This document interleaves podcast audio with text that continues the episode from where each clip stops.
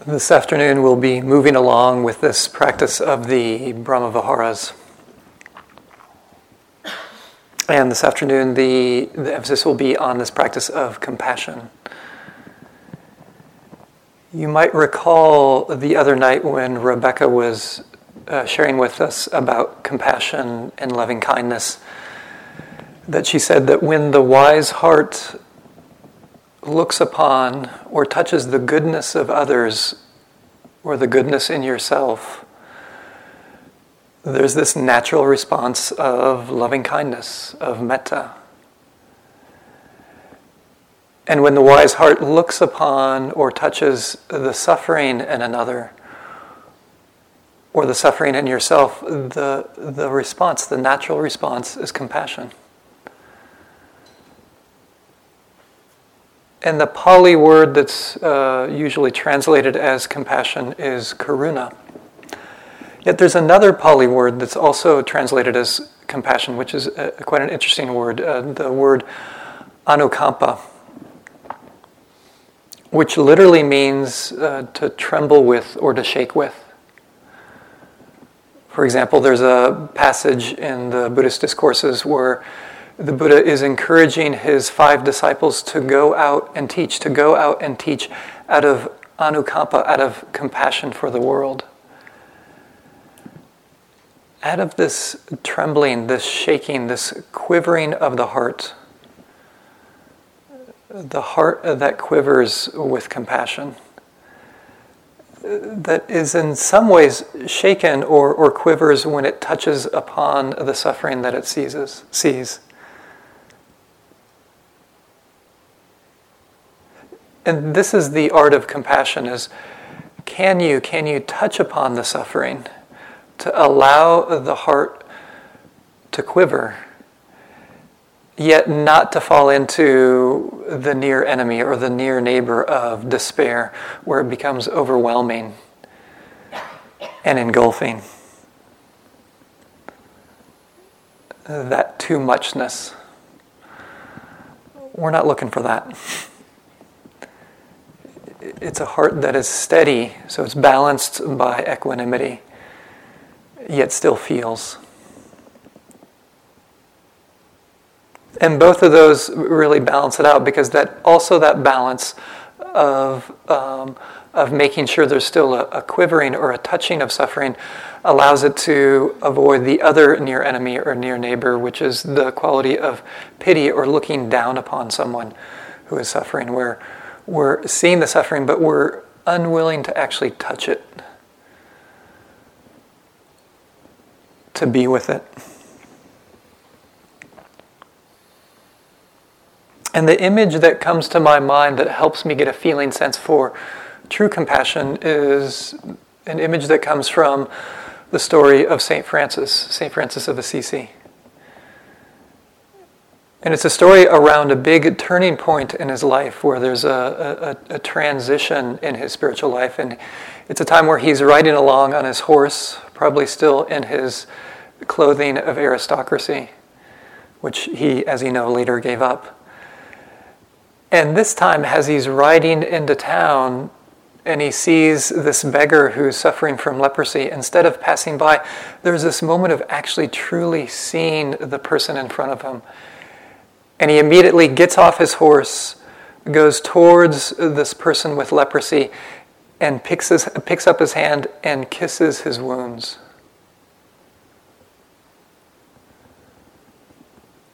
The willingness to kiss the wounds of another. At the same level, he didn't stay on his horse, he got off the horse to come face to face with the suffering other to allow the heart to tremble, to quiver, yet not be overwhelmed.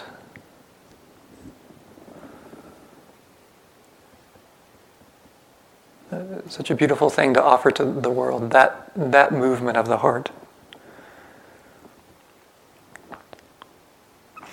I want to name what other, mm, what would be called near enemy before we get started in the, the actual practice of compassion.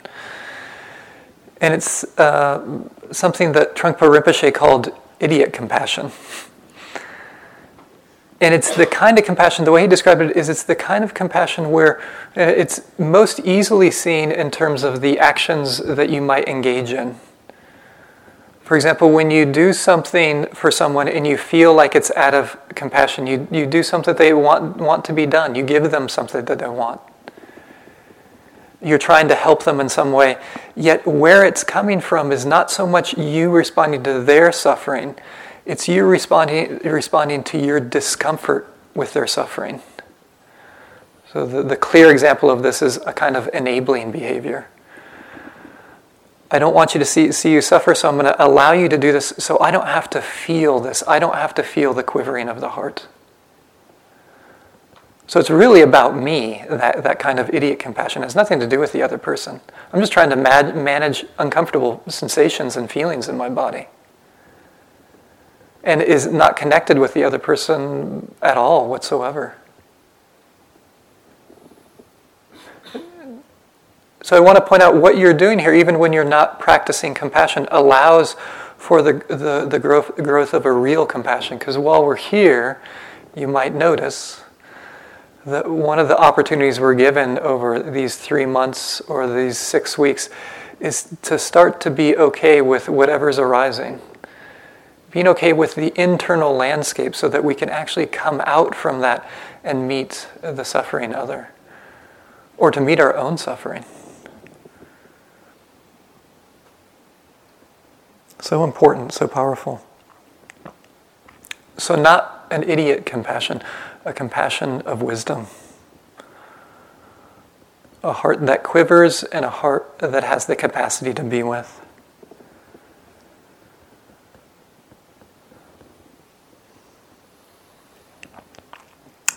So, the practical way that, that I'm going to introduce you to today will be the use of, of phrases. The classical phrase used for compassion is uh, towards another is, may you be free from suffering, or towards oneself, may I be free from suffering. Just one phrase. And sometimes I add another phrase. Actually, I begin with this phrase, and, and sometimes only use this phrase as a way of balancing out. Uh, because uh, the tendency, sometimes what can be underneath the may be free from suffering, is still kind of a getting rid of or a pushing away. And so I'll begin with I care about your suffering. Or I care about my own suffering. So it's just this moment of, of caring, of feeling. And then I'll use the phrase, may you be free from suffering. I invite you to get a sense of what phrase works for you, or it might be using both phrases. Other people will, hold, will use the phrase, may you hold your pain and sorrow with compassion.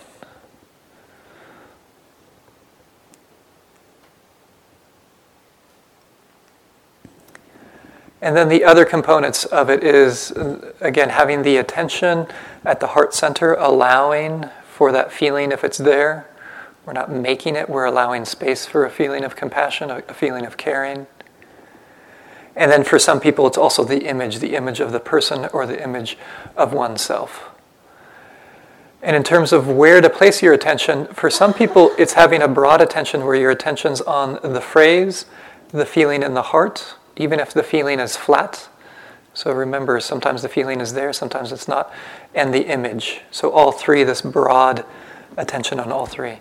For others, it's just the intention, uh, attention on the phrase, repeating the phrase again and again. There's more of an emphasis on that.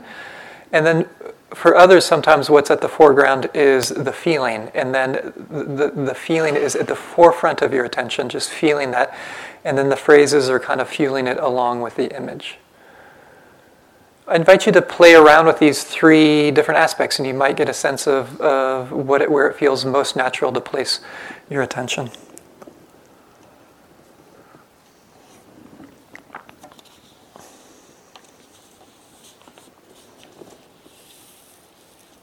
And what we'll be doing for this gu- uh, guided is we'll beginning, begin with uh, what I'll be calling the suffering person, and then we'll move into ourselves. And then we might move on from that. We'll see how it goes. So let's begin. I invite you to begin by simply checking in with your posture, allowing the awareness to come inside.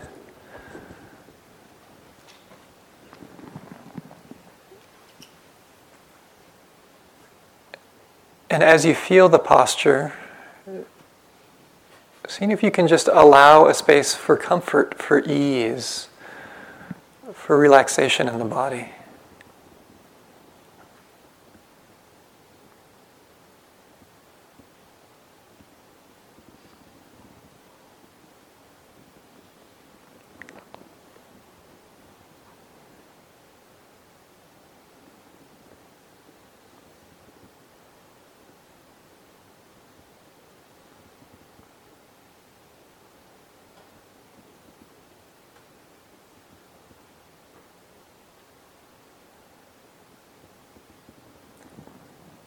And now beginning to allow the awareness to rest within the heart center.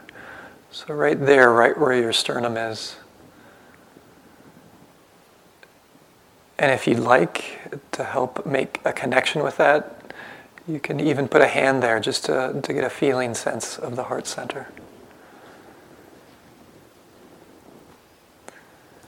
And keeping it simple, just feeling into the heart center, just sensing in there with a gentle attention.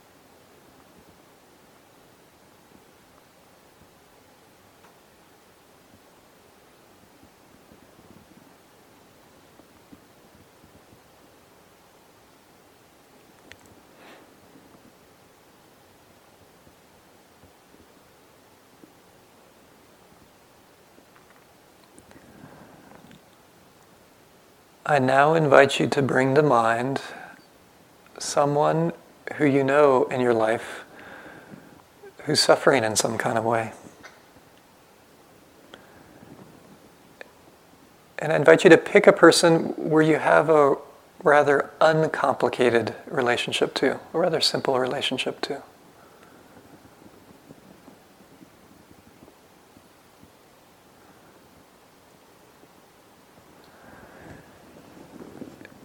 It might be someone who you know who is dealing with health challenges, an illness or a sickness. Maybe someone who's lost a job is having some kind of financial difficulty.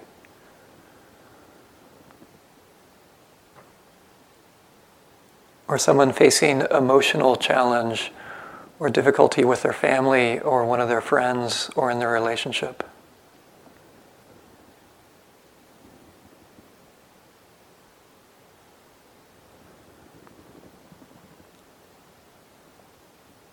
Someone who life is tough for them right now.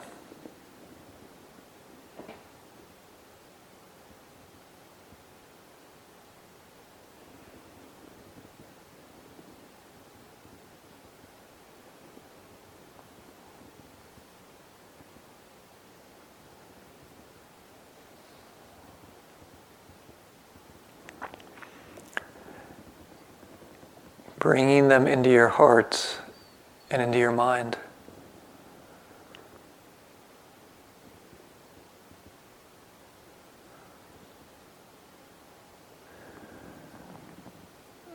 With a willingness to kiss their wounds.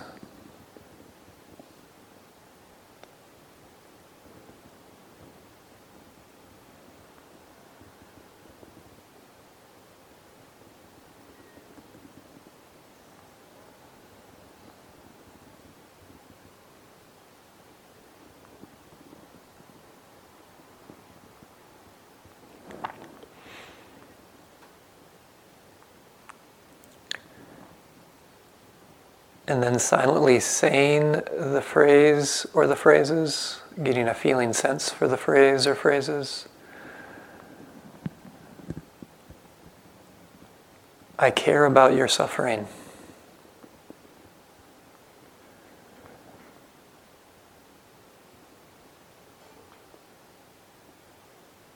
May you be free from suffering.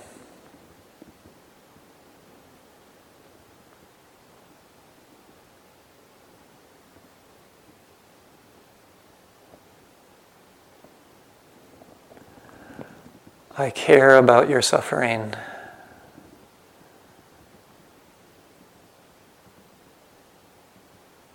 May you be free from suffering.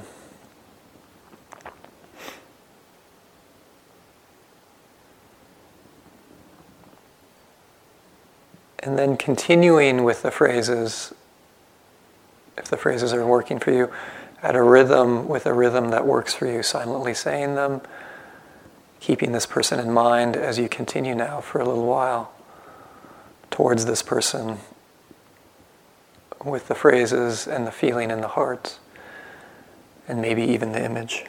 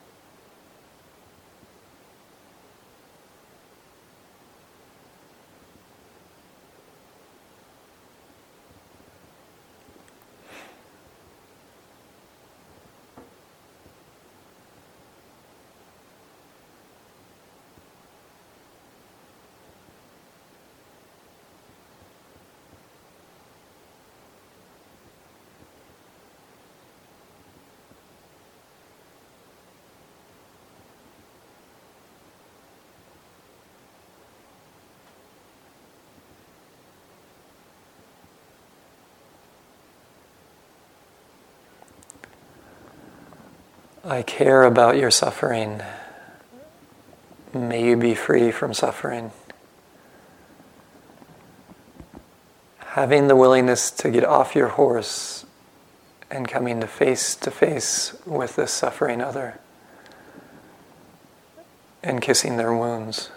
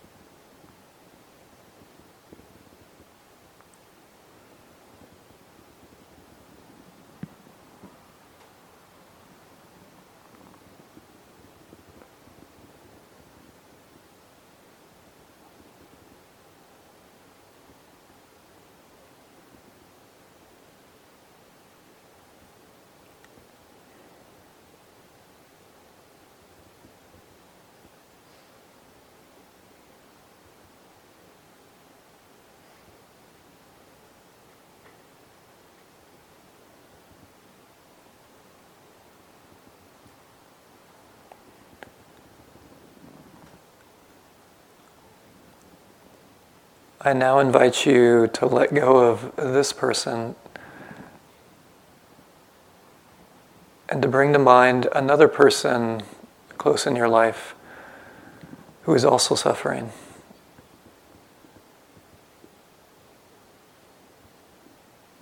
Maybe a neighbor,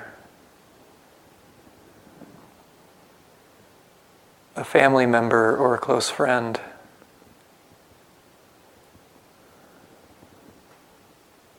Having some kind of difficulty.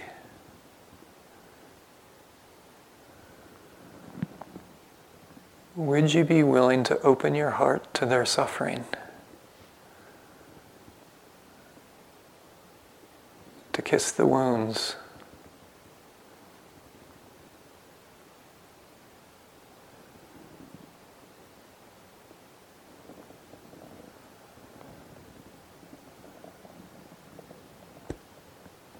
Bringing this person to mind, bringing them into your hearts.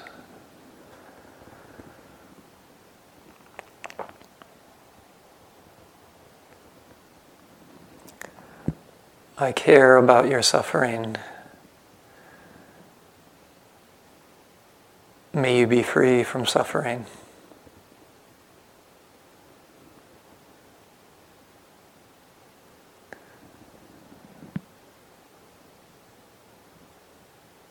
I care about your suffering.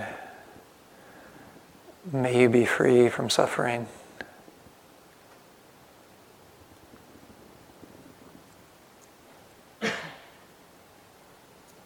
And now continuing with this person, saying the phrases, feeling the phrases.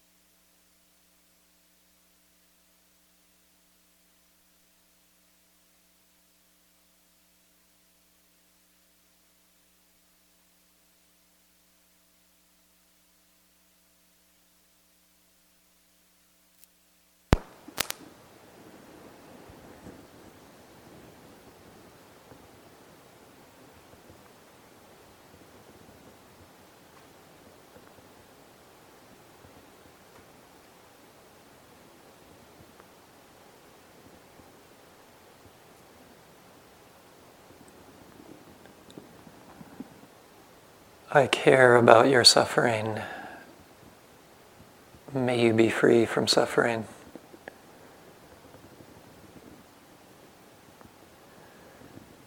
It might even be for some of you adding the imagination as if some image of white light or something coming from the heart towards this person, towards this other who is suffering.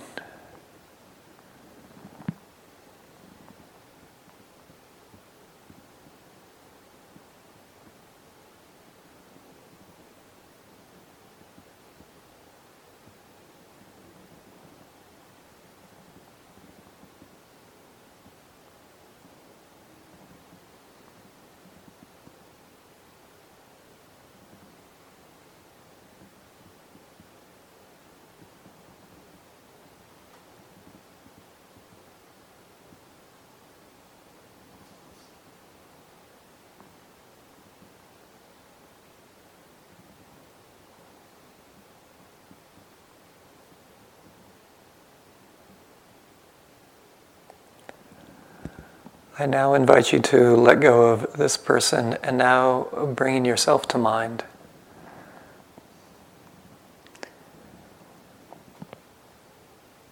And in particular, bringing to mind, bringing into your heart the things that might not be going so smoothly right now. Maybe some of the difficulties that you're experiencing on this retreat. The judging mind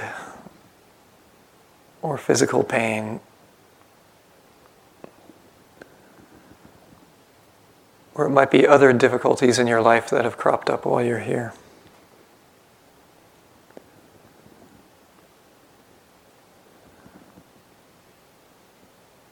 The other challenges that might race through your mind or through your body while on retreat.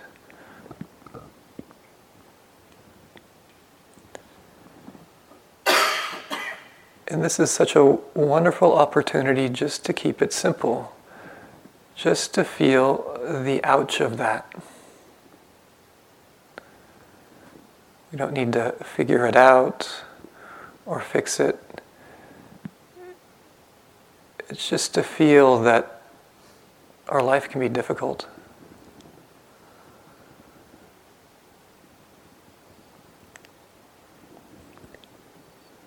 And bringing yourself into your heart in that way.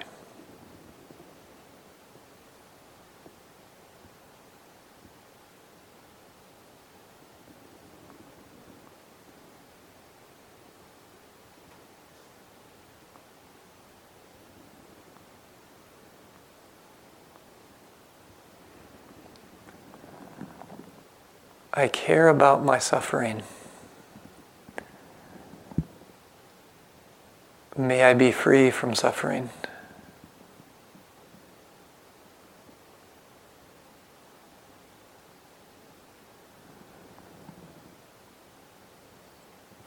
I care about my suffering. May I be free from suffering.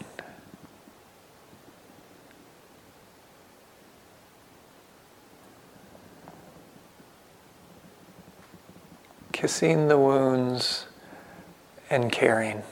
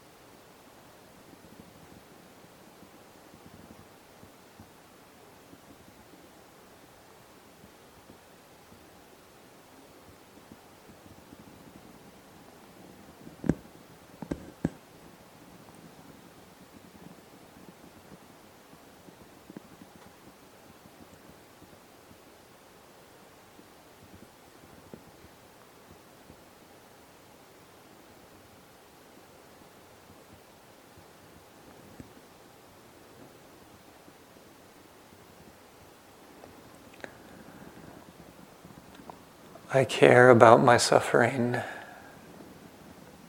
May I be free from suffering.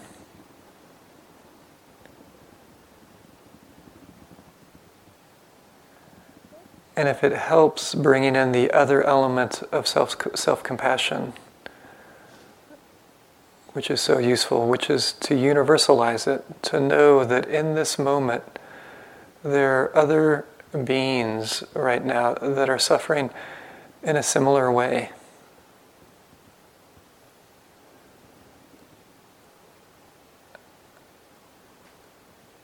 That when you touch your own suffering, you touch the human predicament.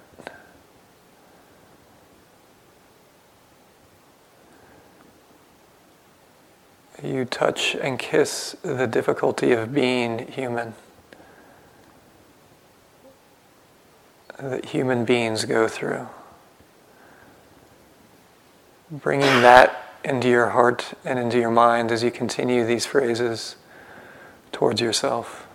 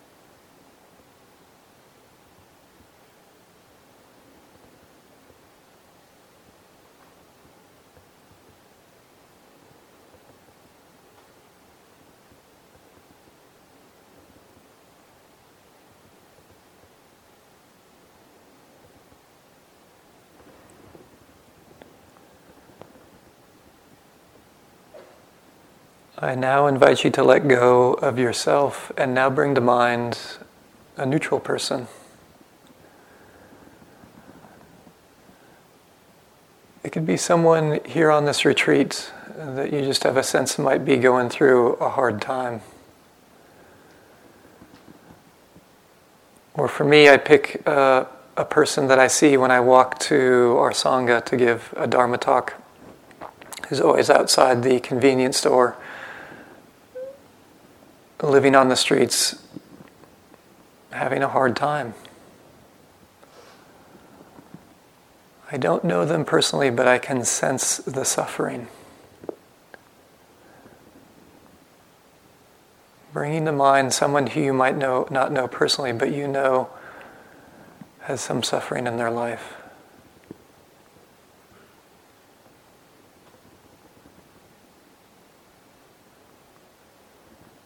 And having a willingness to care for them.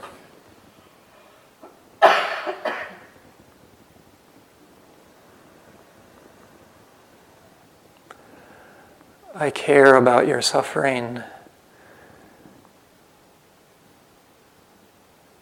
May you be free from suffering.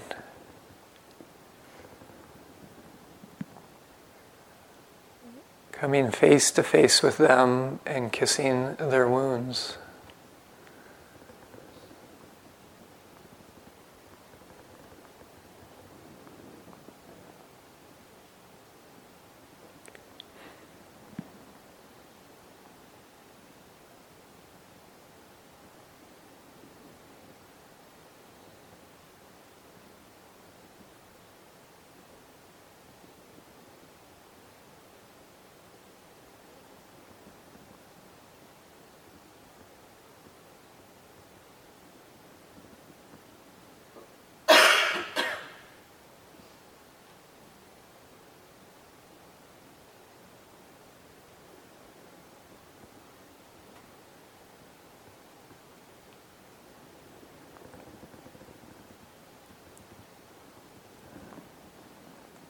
I care about your suffering.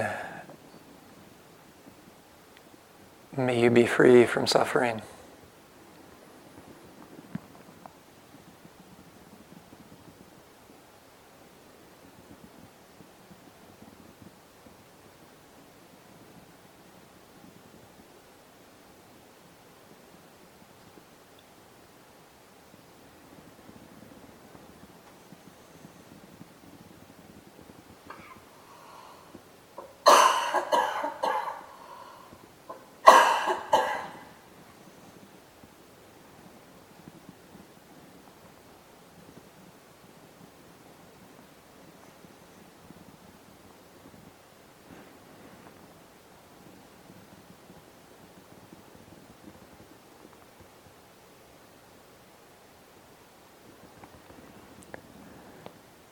And now letting go of this neutral person.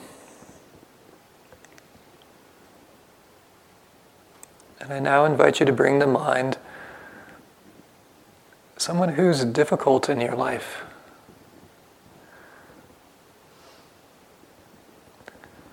It's kind of the person where it's not the first thing that you see their suffering. The first thing you see is kind of your suffering. you know those kind of people.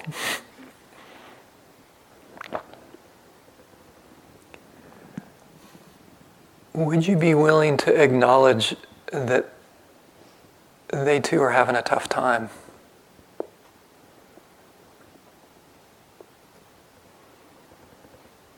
A friend of mine had a bumper sticker on his car that said, Mean people are suffering.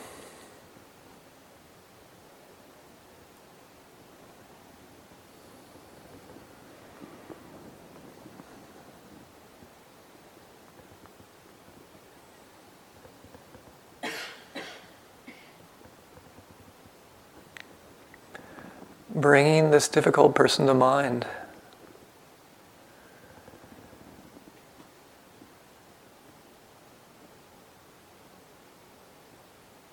And a willingness to care. I care about your suffering. May you be free from suffering.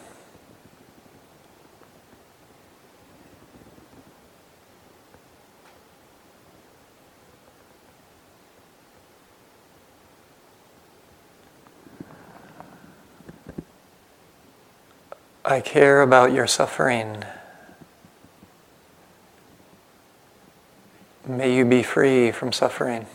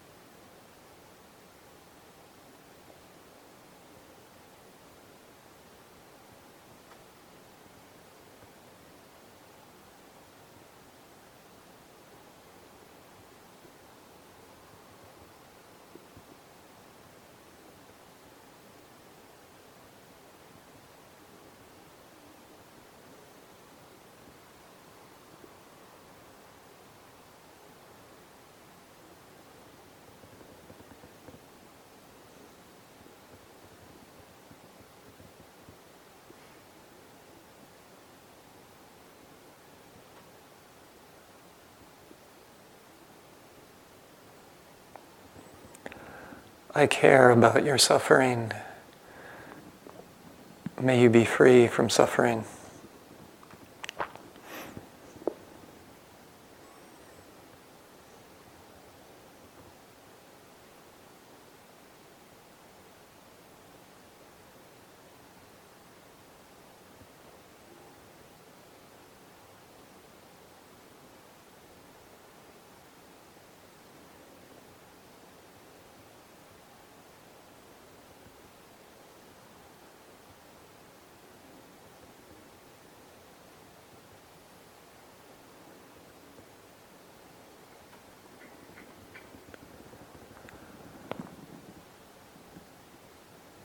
Now invite you to have a willingness to expand this quality of compassion with this last category of all beings.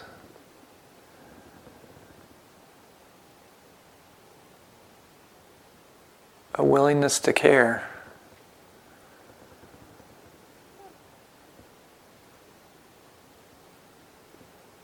for the beings in this room, in this area, in Boston, in New York, in Ferguson, in all of North America and South America, in Europe, in the great ocean. Syria, Iraq, the Sudan, the DRC, China.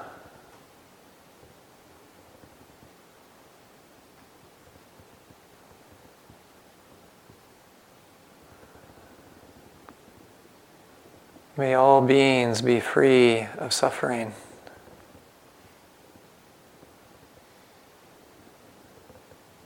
I care about your suffering.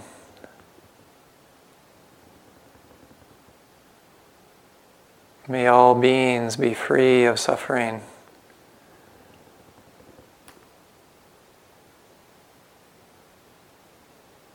I care about your suffering.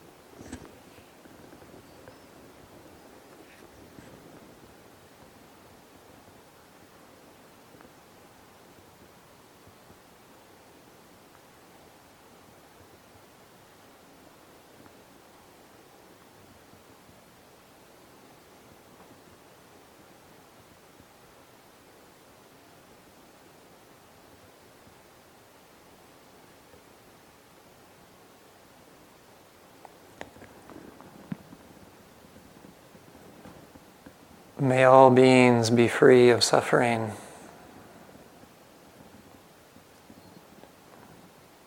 I care about your suffering.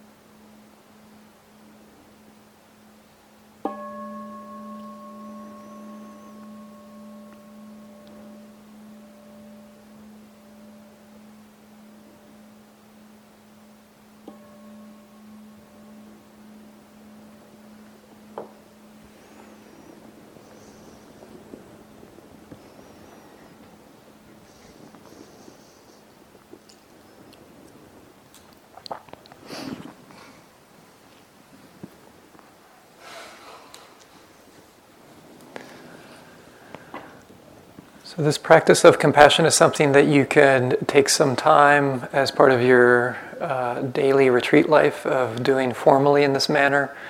You could go through all of these categories or just a couple of the categories. It's, it is important if you're doing it formally to always be including yourself for some part of that time. Another way that I utilize it is just if I'm doing my regular Vipassana practice and I come against that bumpy road, I, I, I, find it just sometimes it's good to incorporate some of that self compassion just to soften the heart and to uncomplicate the way my mind usually relates to suffering. And it can be wonderful just to take some time with that and then coming back to one's Vipassana practice. We have some time right now if you have any questions about that practice or comments about it. Uh-huh.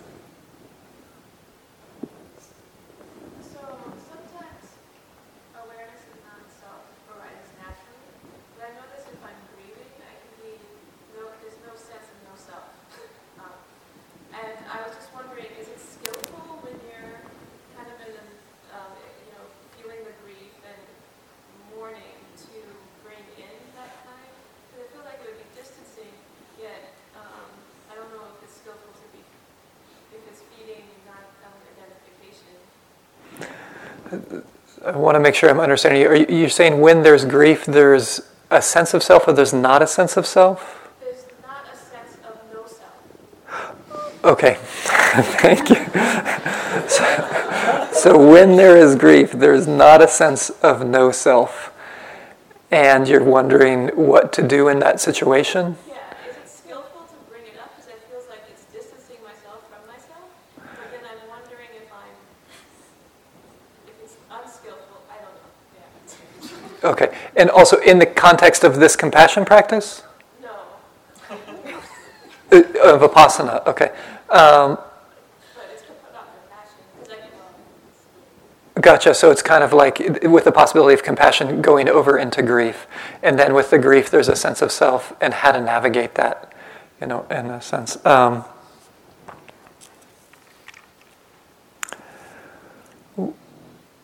a, few things. One is that I want to put this a little bit in the context of compassion.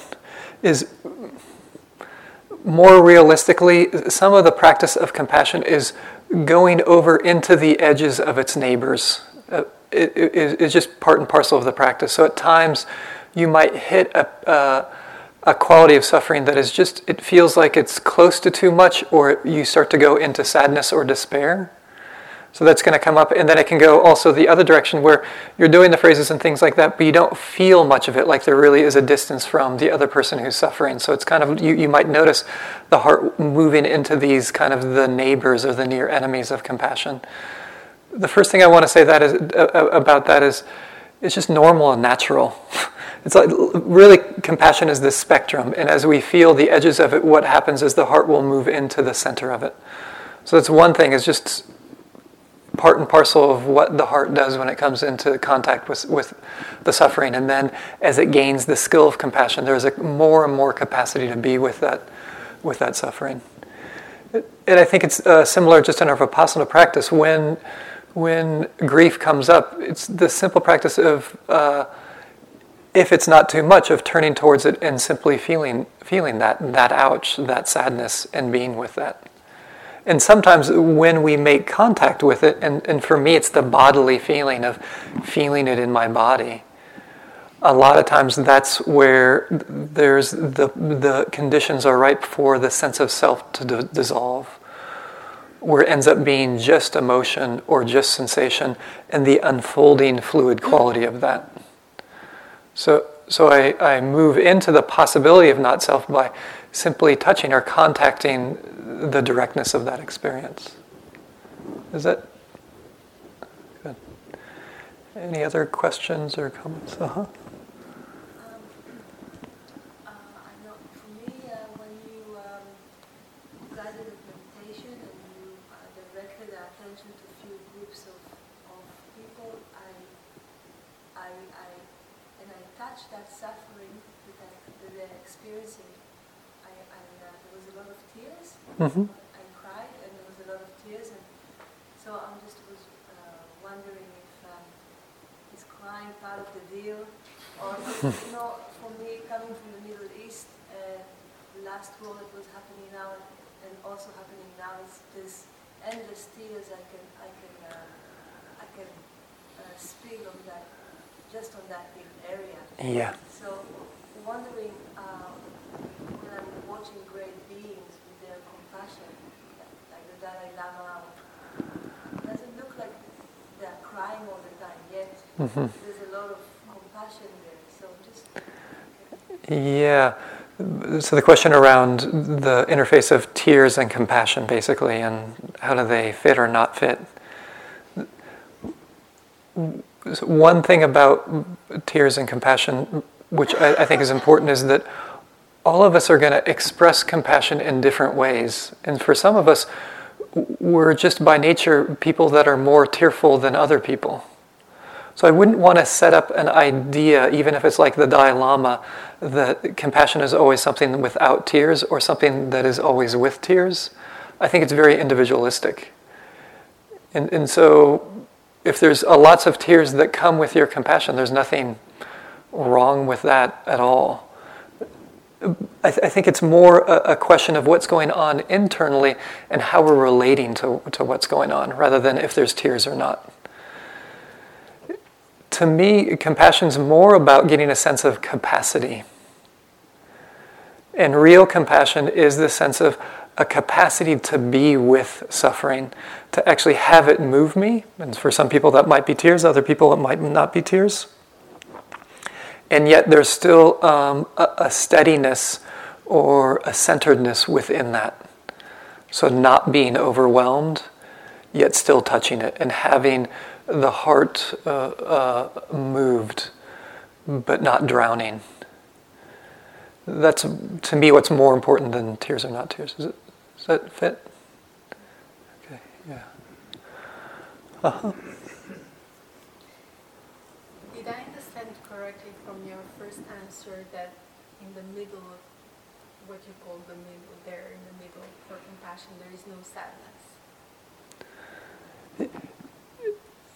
Um, it's a good question the, the, in compassion, so she was asking basically, in compassion, is there sadness or not? Is, is that basically? Yeah. Is, can, yeah. Is it incompatible? And, and again, um, so is sadness compatible with compassion? And again, I come back to capacity. Is it a, a sadness of despair or is, a is it a sadness of, of the movement and touching it, but not being overwhelmed by it?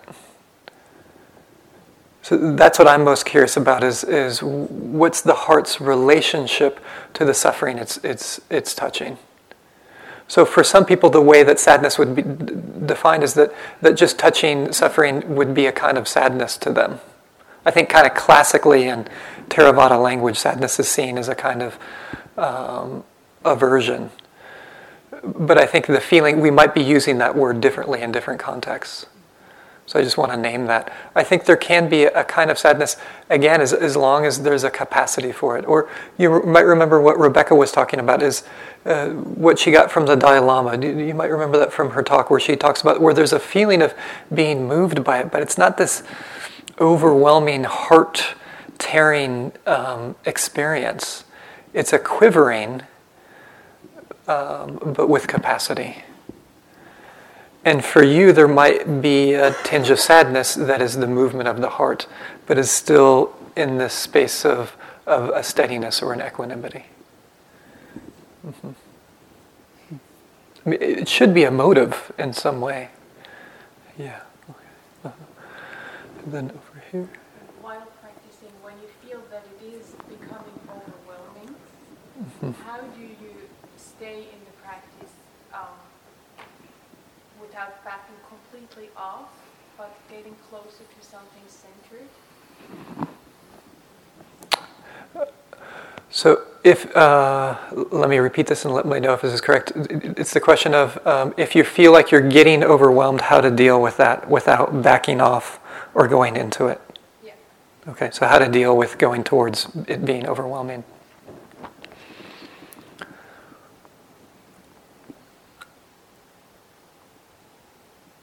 Uh, so a few things. Um, two ways. It, for me, I'm just speaking personally. It depends how overwhelming it feels. So sometimes for me, the process of compassion is. Maybe it's just because my compassion practice is messy, so maybe yours isn't like this. Is sometimes the when I first touch the the suffering of another, and it's someone that I have a connection with, often it's it's kind of over the top first and then I, it's like I have to go over this hump of it kind of my system kind of taking that in, which is sometimes feels too much, and then it kind of goes over a hump, and then it comes back into this quality of capacity. So in that sense, I'm not really doing anything other than I notice, wow, this feels too much, and then it comes around and, and it comes back into a place where there's more capacity for it. It's just the way my system's designed. So in that sense, I don't worry about it. And just it's going through the wave of it. And it seems like the practice allows that capacity to build as I continue with it. So that's one way. Other times, though, it's just overwhelming. And I know that certain mm, people or situations are going to be overwhelming. So it's uh, the practice of touching in on it, of bringing it to mind, and actually backing off And a way of backing off is opening up your eyes and looking around. Sometimes putting a hand on, on your heart can be really helpful, or even two hands as a way of a, of a kind of containment, is another way as, as far as that goes. And then it's sensing inside. So it is actually backing off and then coming back in, or using some kind of aid like a hand to help with, again, a sense of, of capacity. Okay, and then one more, maybe one in back there. Uh-huh. First, thank you. This was so powerful. Mm-hmm. mm-hmm. Um, how do you how do you work with an experience with a, with a close person? Mm-hmm.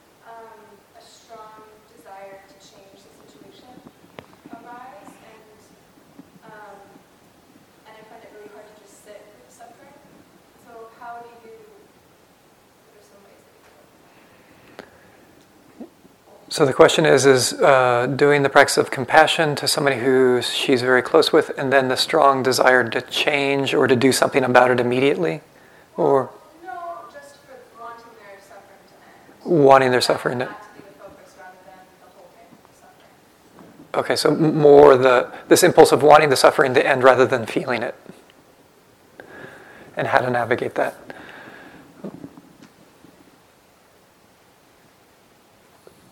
The one word answer is to what I'd call vipassanize it. and what I mean by that, and, and I, I, guess I want to step back and say just this exploration I find so enriching, which is getting clarity about the feeling quality of wanting the suffering to end, a wanting that is entangled in craving. What does that actually feel like? Compared to the, the, the desire or the wish in compassion of wishing that they're free from suffering? And can there start to be a clarity within your heart about how those two feel different? And so sometimes when the wanting it to end comes up, it's remembering there's a silver lining to that of like, oh, cool, now I can check out this state of mind and this state of heart to really become familiar with it and to know it and to see it and to navigate it so that the, the heart can disentangle from that, so that then there's a, a more wise sense of compassion. So I, would like to uh, say that it's part and parcel of the practice of compassion, of refining that art, of the clarifying of those two different flavors. And then simply, what I mean by vipassana, uh, vipassanize is to simply see that one flavor as wanting or craving or it could be it might have more of a flavor of aversion of getting rid of. And and with the noticing then the mind or the heart can disentangle from that. So there's a mixture of of what we're doing here and the, the compassion in that that context. Yeah. okay. Thank you very much